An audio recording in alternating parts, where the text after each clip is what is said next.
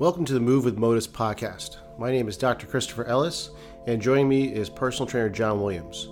We are the owners of Modus Personal Training and Physiotherapy. Together, we will discuss any topic you can think of when it comes to training and rehab. From the carnivore diet to hip impingement, you can be sure that all your questions will be answered. Enjoy this week's episode. Anyway, so Proverb 1 is the day you start stop jumping is the day you start dying. And now that's like jumping off of literal bridges, right? Not just jumping, like Oh. jump rope or, you know, jumping. That's a good. That's better because I didn't want to jump off any bridges. It's something your mom tells you not to do in the beginning of life. Jumping off bridges. Yeah, don't do it though. Yeah, this is not medical advice. It never is.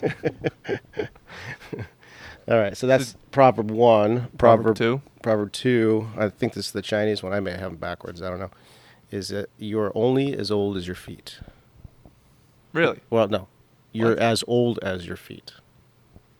So it ties into the last podcast we did. Mm-hmm. Felt like so long ago that we did that podcast. It was a week ago, right? I think it was like three weeks ago. We're not like clustering podcasts, are we?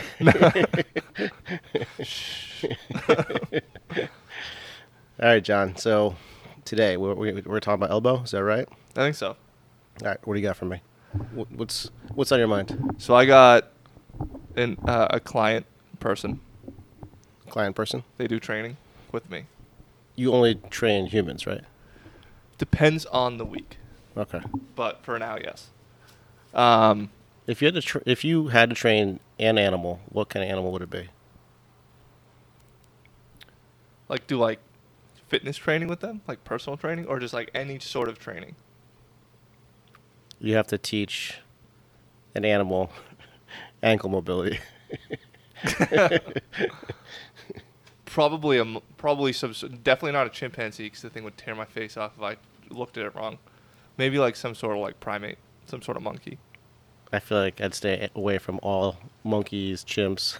Some of them can be pretty cute though, especially when they gotta like wear little diapers for whatever reason. I don't know. I see them in the zoos every once in a while. I would train my dog. You hate your dog. that's, that's why I would train him. I, no, no, I don't hate him. But eh, have you ever noticed? I always, you know, it's funny. I used to think that like their knees were backwards in the hind legs, but I didn't realize they're just standing on their toes and their ankles up in the air. This is way before I was a physical therapist, by the way.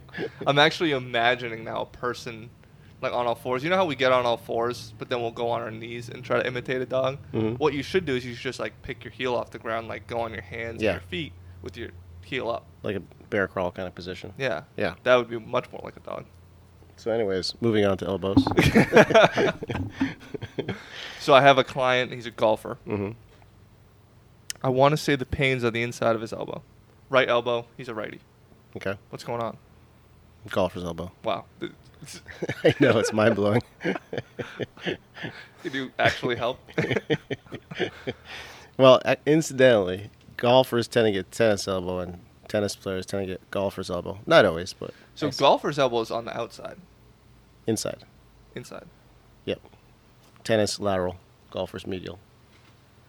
Anyways, so yeah, the there's a common tendon well, on both sides. There's a flexor tendon and an extensor tendon for your forearm, and it's just taking too much of something. It's going into overload. That's that's what that is. So then you have to figure out why. Is there a technique issue? Are they doing something funky with their wrists in golf? Or is it just pure overuse? Sometimes people go out and play like nine days straight.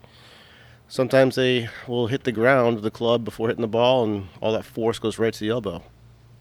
But more often than not, what you'll find is something is limited somewhere in the adjacent joint. So there's always the rule, right? It's you know where the pain is, you look next door, and that's where your problem usually is. So as long as it's not like a technique issue, uh, then you're looking at your range of motion, your shoulder and your wrist, and usually I'll find like a limitation in, say, external rotation of the shoulder, right? And if you picture, so external rotation is kind of like, uh, how would you describe it? It's kind of like raise your hand in class a little bit. I, I really know. feel like you're whispering into the mic. I'm not. My, my volume's good. You're, no, the volume's good because you're pretty close to the mic and you've set it up so that you can whisper into it and that you're loud enough. But you're just over there like whispering to yourself. I'm in a good chill mood right now. I mean, the pool looks beautiful. I'm calm. I think it's because I had headphones on. Anyway, so say you have um, you're missing external rotation, uh, and then you are doing a backswing in golf. If you can only go so far with your shoulder, then your wrist will end up taking up the slack, and now you got an overuse injury of the elbow because the elbow does wrist extension. Yeah, and then you have to come back through, and then flex. Yep. So usually it's correct the limited range of motion. Well, first it's des- desensitize the issue. You know, like you got to do something to make the elbow feel better. Then you got to restore what's missing, and that's usually going to be a range of motion restriction, either wrist or, or shoulder. And then you know that's why I usually send them off to a golf coach to get some cueing to you know untrain that habit. Well, this actually makes perfect sense because the client that I have, not sure it's a shoulder, I'm not sure it's a mobility limitation. He's not like super mobile, but I think it's more of a technique issue where he goes up into his backswing and he's super um, extended at the wrist, and then he has to come through into flexion in order to to come back around. Yeah, so if you super extend the wrist, I'd first clear the shoulder, see if he has full available external rotation. Um, and if he does, then yeah, then it's a, it's a cueing issue. Mhm. Yeah. Yeah, because when I look at it, because it's at the top of his swing, and I, it's he's opening up his club head, and uh, you know he's slicing the ball as a result. He's got a ton of like swing speed, but he just comes through with so, uh, such an open club head that he's cutting the ball off to the side. And uh, we were looking at the top of his his backswing, and I was like, dude, your your hands are cocked all the way back. Yeah. Um, I bet if you just turned them forward a little bit, you'd be okay. Yeah.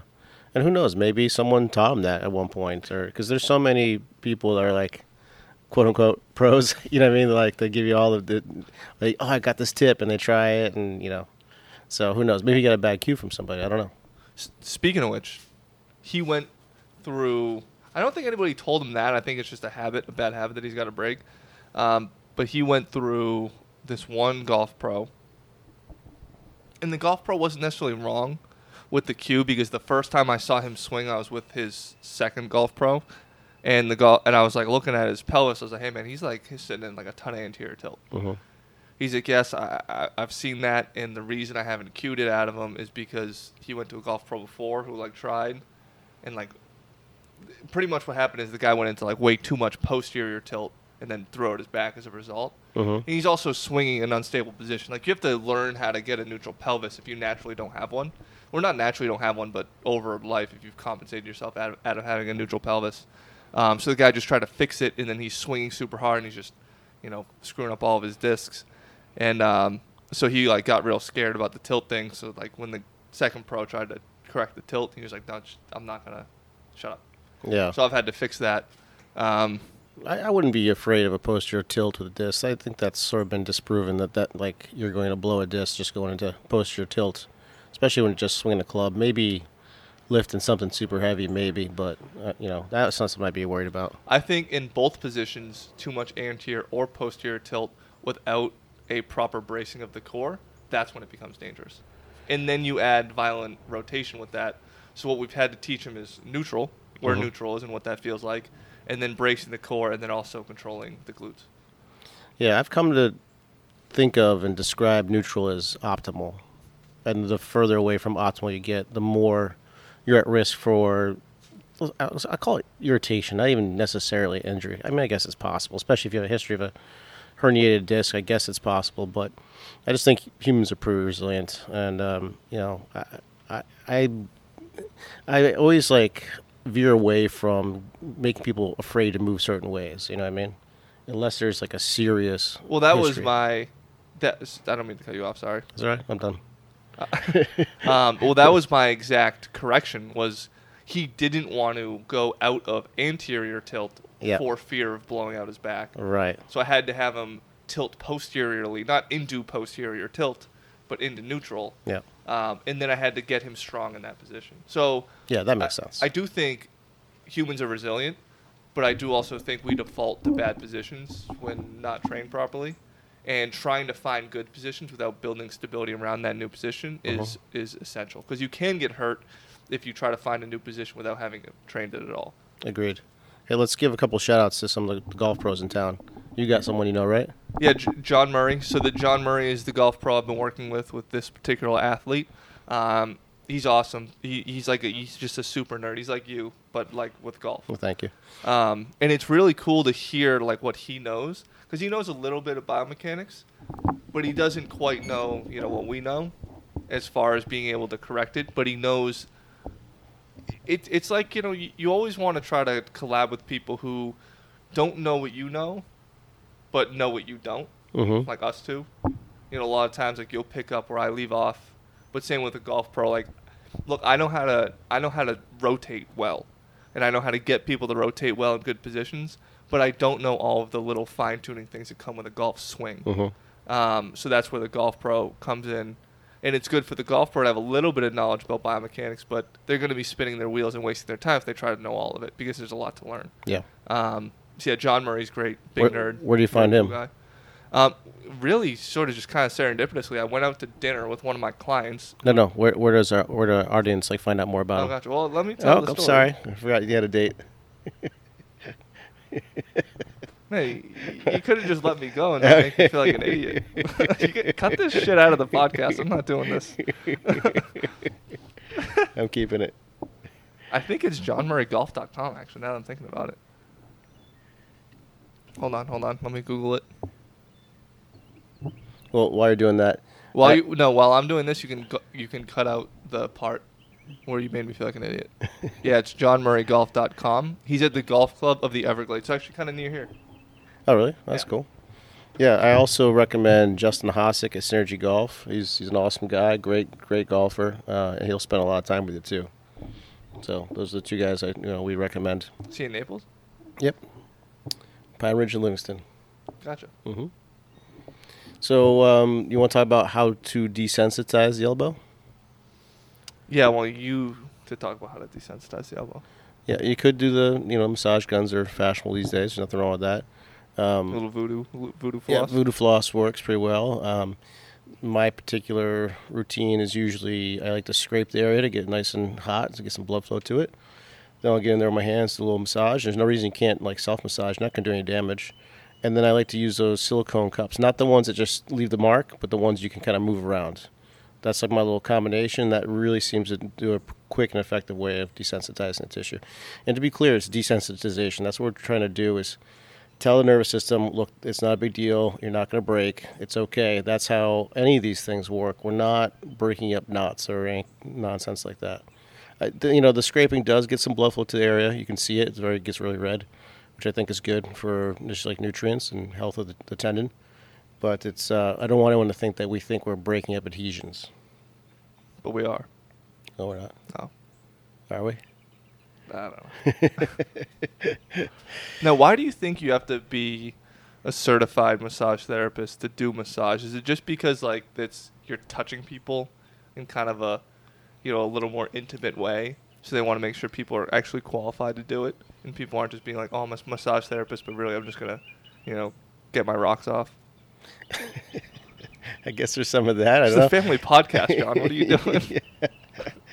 Um, I, I mean, it's it's really hard to do damage with massage. I guess you could be an idiot and really just jam away on people and bruise people and stuff like that. But uh, because I feel like yeah, that's my that's my contention with that is the massage stuff that I do with people when I have to do it is the least dangerous thing by a country mile that I do. yeah, I feel like you do more harm by stretching something than massaging it. Yeah, and then way more harm by strength training something than by Yeah, you're doing it the wrong way. Yeah, yeah. I mean, so, it's not you're not like jamming your hand in someone's neck, and you know, even that's pretty safe for the most part. it's like it's really hard to do damage from massage. You know, there are therapists out there that kind of get a little gung ho, and they're it's like they're trying to create trophies for their Instagram. Look at these bruises.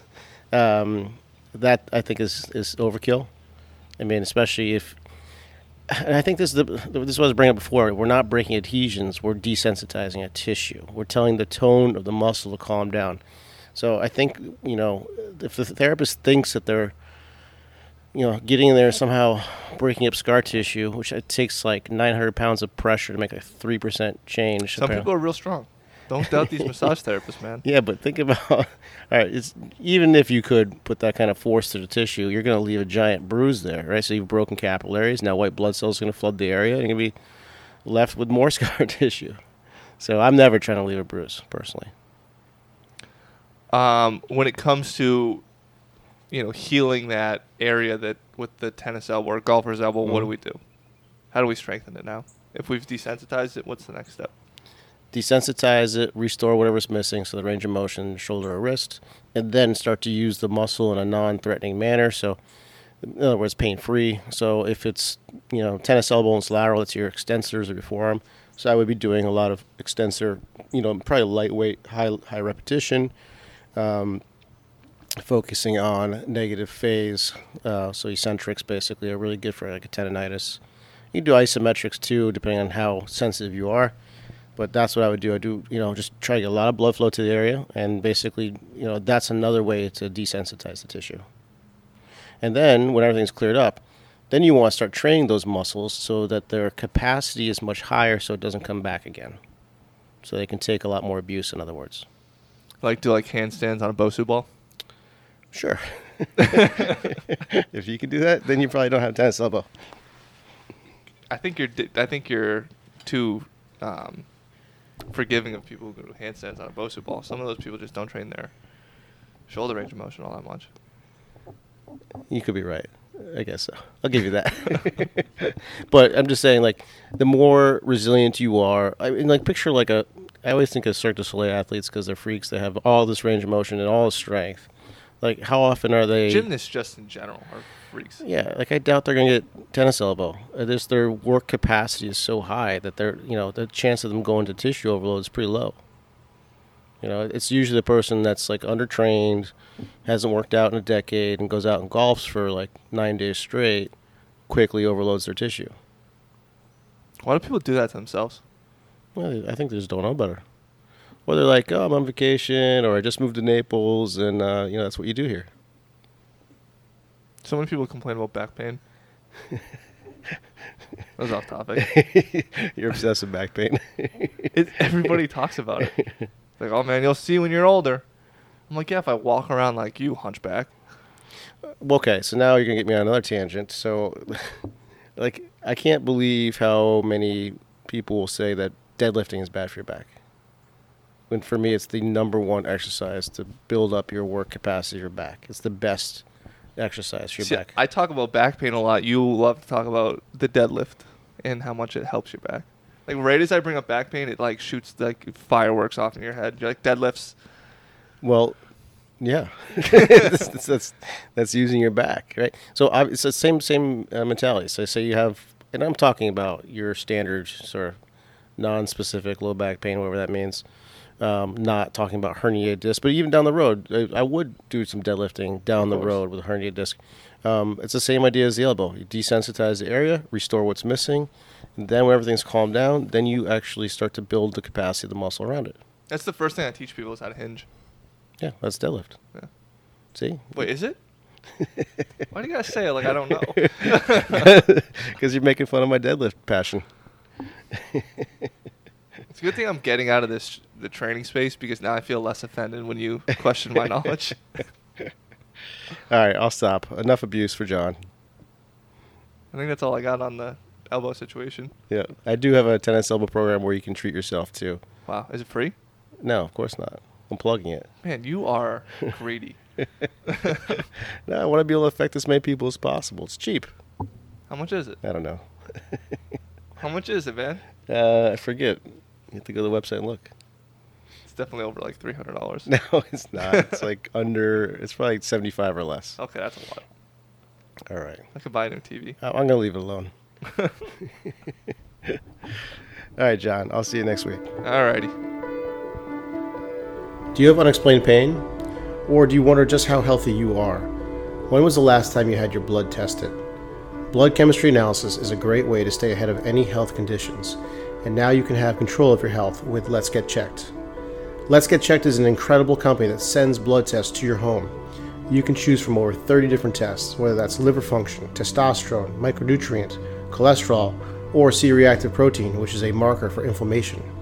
It's sent to you with free shipping, and you get results in two to five days, no physician referral needed. Use the code DPT20 for 20% off. Go to letsgetchecked.com and use the code DPT20. Thanks for listening to our podcast. If you have any questions you want answered, find us on Instagram at Modus Naples or send us an email. You can fill out a contact form on our website, which is modusnaples.com. Make sure to check out our blog and our shop as well, where there are downloadable programs that we'll continue to update. This is the Move with Modus podcast. We'll see you next week.